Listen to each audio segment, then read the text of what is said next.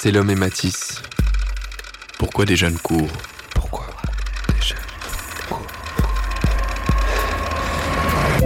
Tout ce que je sais, c'est qu'il y avait la lourdeur. Il y avait cette espèce d'ombre là qui planait. C'était suspect. On sentait qu'il y avait quelque chose qui n'était pas limpide. On a dit, voilà, on a été poursuivis par la police.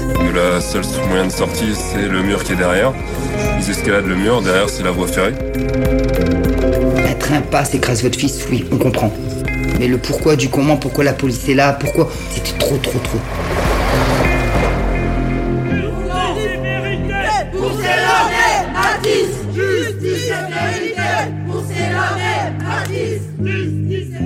Une enquête réalisée par Yann Lévy et Tristan Galgron.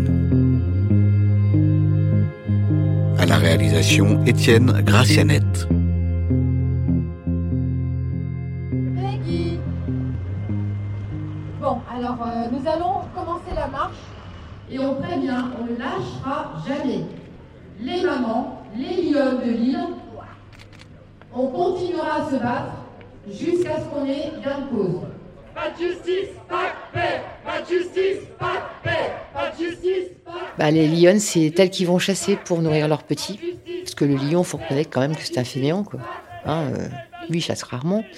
Mais c'est les lionnes qui chassent pour nourrir leurs petits, elles protègent leurs petits.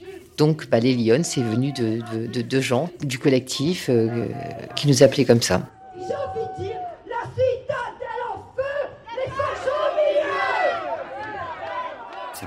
Entre les guerrières et les lions, tu vas comprendre. Waouh, Xena. Ouais, les lions, ouais, carrément. Ouais. Je pense qu'à force de nous voir faire du collage et à force de nous voir déterrer dans les manifestations, Valérie et moi, on était comme ça, quoi. Donc, du coup, les gens sont waouh, c'est des guerrières, elles sont déchaînées, les lions. Et ça, c'est les mamstugs, les guerrières et les lions, ouais.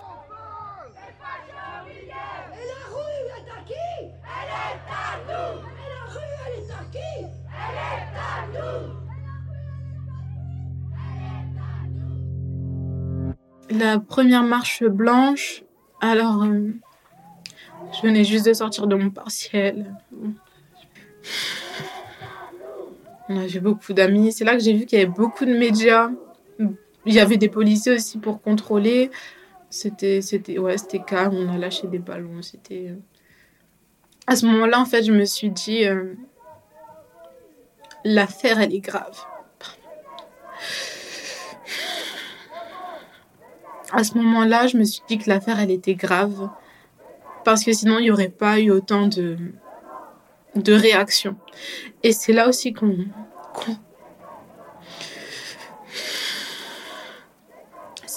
rencontre les autres familles. Et qu'on voit, en fait, que c'est pas un problème isolé. C'est une récurrence. Ça arrive souvent. C'est là qu'on s'attarde plus, on connaît l'affaire Adama Traoré, c'est là qu'on s'y attarde plus, c'est là qu'on voit... En fait, c'est là qu'on s'intéresse plus, qu'on se dit, mais en fait, c'est pas la première fois.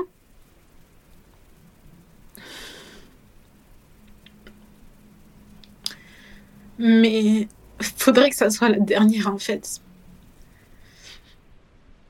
Il y avait beaucoup de monde. Il y avait ma famille, certainement. Ma famille, ouais, je m'en souviens. Je dis certainement parce qu'il y a beaucoup de gens que j'ai pas... un enterrement. J'ai dit dès le départ, c'est pas ça, moi, je... C'est ce qui m'a réveillé, en fait. Parce que je... J'ai chanté qu'en moi, il y avait quelque chose qui me... Je peux pas. Mais je pleurais, je peux pas. J'ai dit, on occupait d'enterrer une deuxième fois nos gamins, mais c'est quoi ce bordel, je comprenais pas. Je me dis, on va pas avoir de réponse. Hein. Ouais, s'il vous plaît. Non, mais non, on leur lance des fleurs. Non, mais allô, quoi. Enfin, j'étais parti vraiment, mais j'étais côté vraiment sombre à ce moment-là. En fait, pour moi, il fallait tout péter, en fait. J'étais dans l'esprit tout cassé, tout. Je suis parti, ouais. Non. Je pense que les gens ont voulu organiser comme ça se faisait partout, certainement, mais je sais pas du tout. Moi, j'ai suivi. Hein. On m'a dit, il faut venir. J'ai dit, il faut des ballons gonflants. Je suis étonné. J'ai suivi. J'ai fait que suivre. C'est ce genre de drame-là, ça tombe sur des familles qui ne sont pas prêtes à réagir, qui ne sont pas forcément ni politisées, ni quoi que ce soit, qui n'ont pas outillé pour réagir. Et donc, c'est le désordre complet. Et donc, c'est des choses aussi bêtes que comment porter plainte, que comment trouver un avocat et quel avocat, c'est chose à laquelle il faut faire attention. Pourquoi, comment et comment organiser une marche blanche, une manif, comment faire que des gens y viennent, comment faire une banderole, trouver une sono, enfin voilà, des choses aussi pratiques que ça. Hein. Je suis Alphonse, je suis militant sur ces histoires de violences policières ouais, depuis plus de 10 ans en tout cas. Alors le CRIME, c'est un sigle qu'on a trouvé comme ça veut dire contre la répression des individus et des mouvements d'émancipation. Voilà, ça donne CRIME. Bon, si vous voulez, on était parti plus de la défense d'un quelqu'un qui avait manifesté et qui était inquiété pour avoir participé à un blocage des trains sur la gare de Lille. Bon. Et puis à partir de là, on était amené à créer quelque chose qui lutte contre toute violence policière. Et puis on a rencontré ces cas de personnes tuées par la police et de familles à aider. Moi, c'est Sarah. Je suis aussi militante de crime. J'habite à Lille, plus précisément dans le quartier de Fives. Ça fait depuis 8 ans. 2 jours après, on a entendu parler dans le quartier qu'il y aurait un rassemblement sur la place de Fives. Et donc, on s'est tout de suite dépêché d'aller voir là-bas. Et c'est là, en fait, on a rencontré Peggy et Valérie et Claude, l'ex-mari de Peggy. Et c'est là où on leur avait offert de l'aide pour leur dire, voilà, est-ce qu'ils avaient besoin, est-ce qu'ils veulent faire une marche blanche, voilà. Et on a pu aussi leur offrir cette aide. C'est aussi parce que ça faisait depuis des années qu'on était engagés sur la lutte contre les violences policières, qu'on a déjà suivi des familles avant. D'abord, c'est un deuil. Hein. Deuxième niveau, c'est aussi quelqu'un de jeune qui meurt le plus souvent. Ça, c'est l'ordre des générations qui s'inverse. C'est quelque chose qui est beaucoup plus difficile encore à vivre. Et troisième niveau, c'est quelqu'un qui est tué par la police ou du fait de l'action de la police. Dans le cas de Sélom et Mathis, on ne sait pas bien. Mais bon, dans d'autres cas, c'est bien plus clair. C'est l'action de la police qui... les gens croient, beaucoup de gens croient que la police... Et là pour les protéger. Et voilà, quand la police vous tue quelqu'un de très proche, et voilà, c'est incompréhensible. Donc les gens sont à la fois dans une espèce de douleur, de désarroi, d'incompréhension, de révolte. Ils évoluent entre tout ça. Et bon, certains d'entre eux sont dans une dépression profonde. Hein. Il y a eu des cas de tentatives de suicide. À l'hôpital, il y a... Dans la petite pièce exiguë, j'ai ma fille Mepha qui m'a fait faire une promesse, c'est de ne pas me suicider. Donc il a fallu que je me fasse double violence parce qu'elle savait en fait. C'était niette, je ne pars pas un de mes enfants, moi. C'est une grappe, on n'enlève pas un raisin à sa grappe, en fait c'était vraiment bizarre. Et bon, il a fallu que je promette et que je me batte plus finalement. C'est bon, tranquille, mais non. Peggy, au début je le voyais presque pas en fait, c'était Claude. Donc son ex-mari, qui parlait beaucoup, en fait. Et elle était juste là, assise, elle était complètement effondrée. Et c'était à partir de quelques mois, où en fait, c'est elle qui s'est investie complètement. Je pense que ça s'est fait naturellement, en fait. Le jour de la veillée, là, qui avait été organisée par une bonne amie à moi, en fait. Parce que quand Sélom est décédé, au départ, il y avait la veillée Sélom, après, tout le monde croise les doigts pour que Matisse soit pas là. Et... c'est Mathis qui arrive, donc du coup il y a eu aussi Mathis, voilà, ça s'est vraiment fait ouais. Et réellement je pense que c'est après cette fameuse marche blanche où je dis on fait un groupe là. Ouais, je peux pas rester comme ça. C'est vraiment après que j'ai fait wow. À la base d'une manifestation c'est de se faire entendre. Normalement. Mais j'ai l'impression qu'ils n'entendent pas en fait. Et plus j'avance, plus ils entendent moins. Ah ouais. Ah, ils ont tué mon fils et on doit rester. Ah, ok, bon, on est en guerre avec le pays, voilà, c'était ça. On a formé un groupe parce qu'ensemble, on est plus fort. Et dans le collectif, nous étions 6. C'est vrai que quand on se retrouve comme ça, toute seule, on se dit, oui, on a un combat toutes les deux à mener. Le même combat, c'est la mort de nos enfants. C'est injuste, c'est cruel. On souffre toutes les deux depuis presque maintenant 3 ans et on n'a toujours pas de réponse à nos questions. Donc moi j'ai rejoint ce collectif et on a fait des actions, c'est-à-dire qu'on commençait par faire des actions collage tous les mois, on faisait des opérations collage dans tout Lille, avec à chaque fois le nombre de mois décédés de nos enfants. On allait même coller devant le central de police, la mairie de Lille, on s'en foutait, on allait coller. Quoi. Et ils s'amusaient à décoller, donc on leur disait toujours « vous décollez, on recollera ».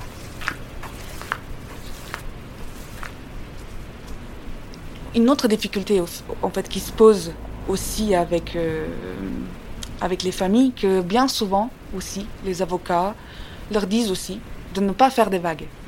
Et nous, toujours, on leur dit non, c'est la médiatisation de l'affaire qui va pouvoir vraiment avancer les choses. C'est le fait d'en parler largement, d'être présent, de faire des marches blanches, des manifestations.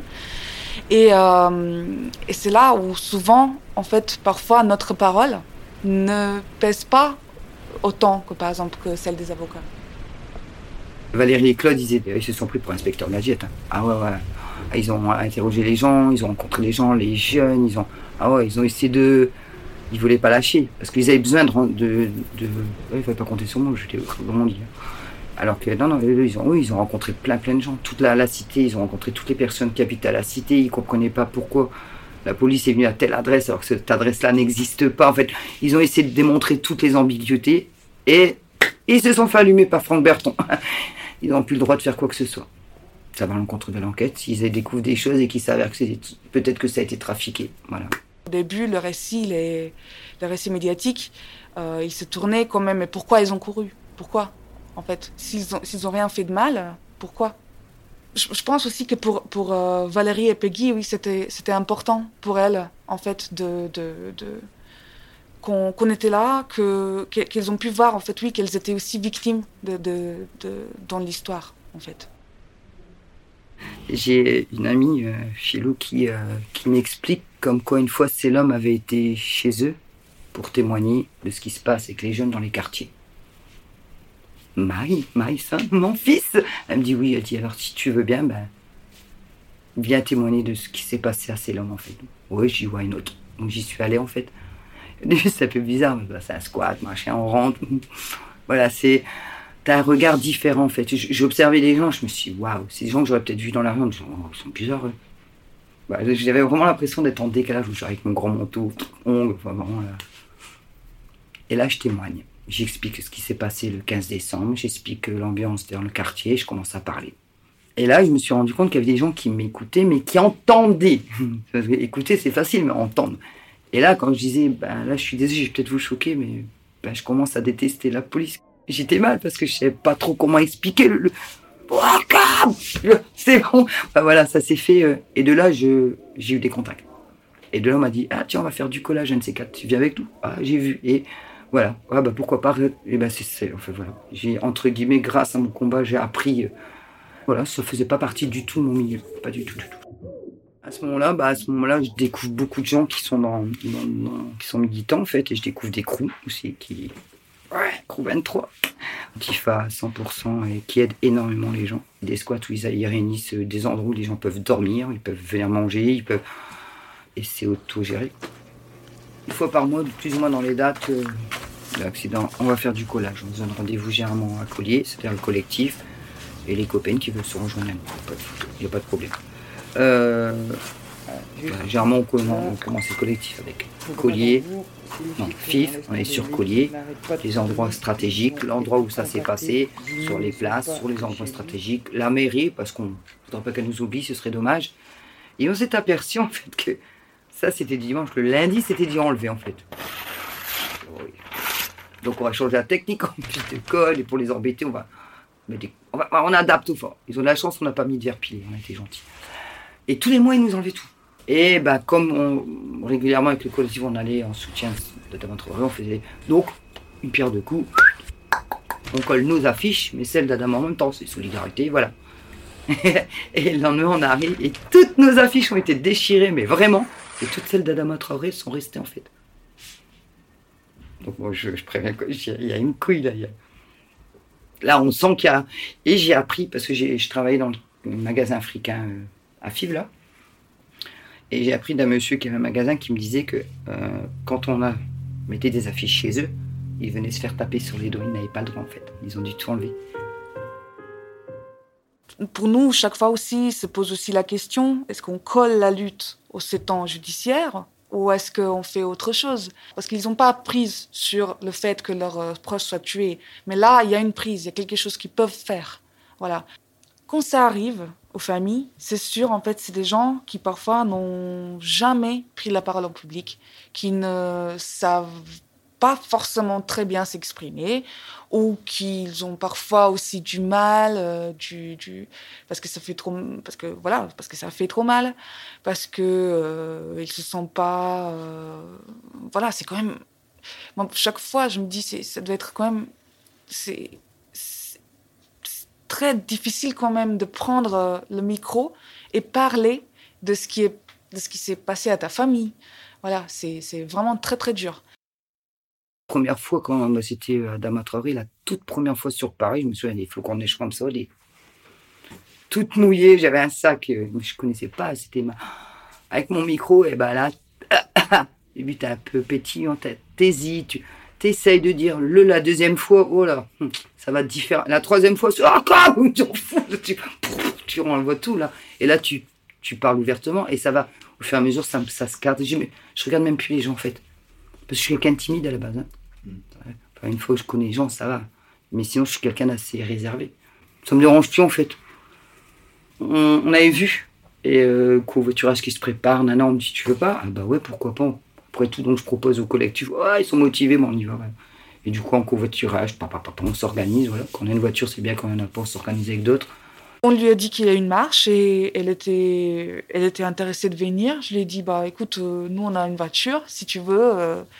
En plus, à ce moment-là, je pense, en plus, c'était un peu marrant puisqu'on est allé un peu en famille, quoi. Il y avait aussi notre enfant. Bon, bref, on est allés tous ensemble en voiture. C'est aussi marrant, ces moments dans la voiture, quand on se déplace à une manif comme ça, c'est que, bah, on se parle. On se parle beaucoup et on se connaît mieux comme ça. C'est vrai que j'y ai pas pensé, mais c'est vrai que ces temps dans la voiture, en fait, ils ont beaucoup permis aussi à ce qu'on se connaisse mieux. C'est là aussi on a connu un peu plus Peggy, son histoire, parce qu'elle vient aussi d'un autre quartier, qui est le quartier de l'Alma à Roubaix. Elle nous a beaucoup parlé de cette histoire-là, de ce que était un peu sa jeunesse. C'était forcément pas très facile. Donc on est arrivé en voiture de Lille avec Peggy et d'autres amis qui sont donc des amis de Peggy et qui sont aussi dans le collectif pour Sélom et Mathis. Voilà, forcément on arrive, il y a beaucoup de monde, on voit forcément en fait que pour elle c'est quelque chose de nouveau, aussi de voir autant de monde sur ce sujet-là. Et ensuite, je ne sais pas trop comment le dire, hein, à la fin, oui c'est ce que je disais tout à l'heure en fait, je le voyais en fait qu'elle était très très nerveuse et tout. Je lui ai demandé un peu aussi, est-ce que tu as vraiment envie de prendre la parole ou pas? C'est pas grave non plus si tu te sens pas. Et quand on arrive à la fin de la manif Adama, donc il faut imaginer, c'est dans un quartier, sur une sorte de terrain qui est au milieu, à Boyanval, au milieu des grands. Au milieu des immeubles. Et là, il y a une scène. Qu'il soit jugé comme tous les autres citoyens. Ouais. Et je prends le micro, mais moi là, je me rends compte que Peggy, t'es pas à l'école, c'est pas le spectacle en fait. Et là, c'était dur parce que déjà, je dégoûte de partout, j'ai froid de partout, je sais pas par où commencer. C'est compliqué. Ah, t'as plein de regards comme ça, mais des regards en même temps un peu coléreux, parce que bah, tu sais pourquoi t'es là, t'es pas là pour ramasser des fleurs, tu sais qu'il y a de la violence que tu veux, et t'as d'autres familles qui sont là, et qui se battent depuis plus longtemps que moi, et tu te dis, waouh, ils sont encore là. On est obligé de parler. S'il n'y a pas ne serait-ce qu'un sourire ou une parole ou un petit mot, c'est pas humain. Tu peux avoir ta douleur, mais aussi là. C'est dur, mais bien sûr, c'était dur, je me souviens. Hein. Il y avait beaucoup de gens, et je peux même plus dire, je les reconnaîtrais là maintenant. Ah oui, je l'ai vu, cette dame, ah oui, c'est. Parce que bah, là, il y avait une personne d'un certain âge qui parlait aussi pour son fils. Là, elle s'écroule, tu la prends dans tes bras, tu calcules pas de savoir que tu l'as jamais vu de ta vie. C'est un être humain qui s'écroule pour la même douleur que la tienne finalement. Sauf qu'elle est plus âgée que toi. Donc tu dis, merde, il y a plusieurs années de travail en fait, voilà. Quand on se regarde, c'est toi, tu sais, toi-même, tu sais. Tu sais ce qui s'est passé, toi, tu sais ce qui m'est arrivé. On sait. On le sait. On sait pertinemment le fait que, voilà. En fait, le fait d'arriver face à des mamans, des papas, des frères, des sœurs, qui ont la même douleur que nous, c'est bête, hein, mais on est normal. On est dans la normalité dans ce groupe-là, en fait. Par contre, quand on est dans la rue, là, faut pas pleurer, hein, faut pas avoir l'alarme qui coule pour un parfum ou une odeur ou n'importe, faut pas pleurer, parce que les gens, c'est... Donc effectivement, on est plus à l'aise, c'est bête, hein, mais avec des gens qui ont vécu la même grosse douleur que nous. Oui, là, oui, on s'est reconnus tout de suite, on se comprend tout de suite. Ça va aller, il y a tout de suite... Ça va aller, il faut être forte, il y a tout de suite cette poigne. Quand on est tous ensemble, en fait, on est tous là à se serrer la main, il faut être forte, on va y arriver, ça va être dur. Mais il y a vraiment une solidarité qui se dit et qui se tait en même temps, en fait. Mais c'est, comme je disais, c'est des coups de poignet fortes, mais pleines de tendresse. C'est vraiment ambigu, hein, mais c'est... Et quand on sort de là, même si on a pleuré, même si on est vidé, même si on n'est pas bien, on se dit « Ils sont comme moi, en fait ».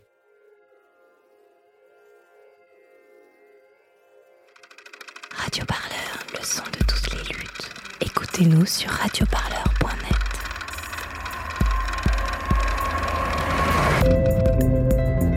Sélom et Matisse. Pourquoi des jeunes courent ? Justice et vérité pour Sélom et Matisse. Une enquête réalisée par Yann Lévy et Tristan Galgron.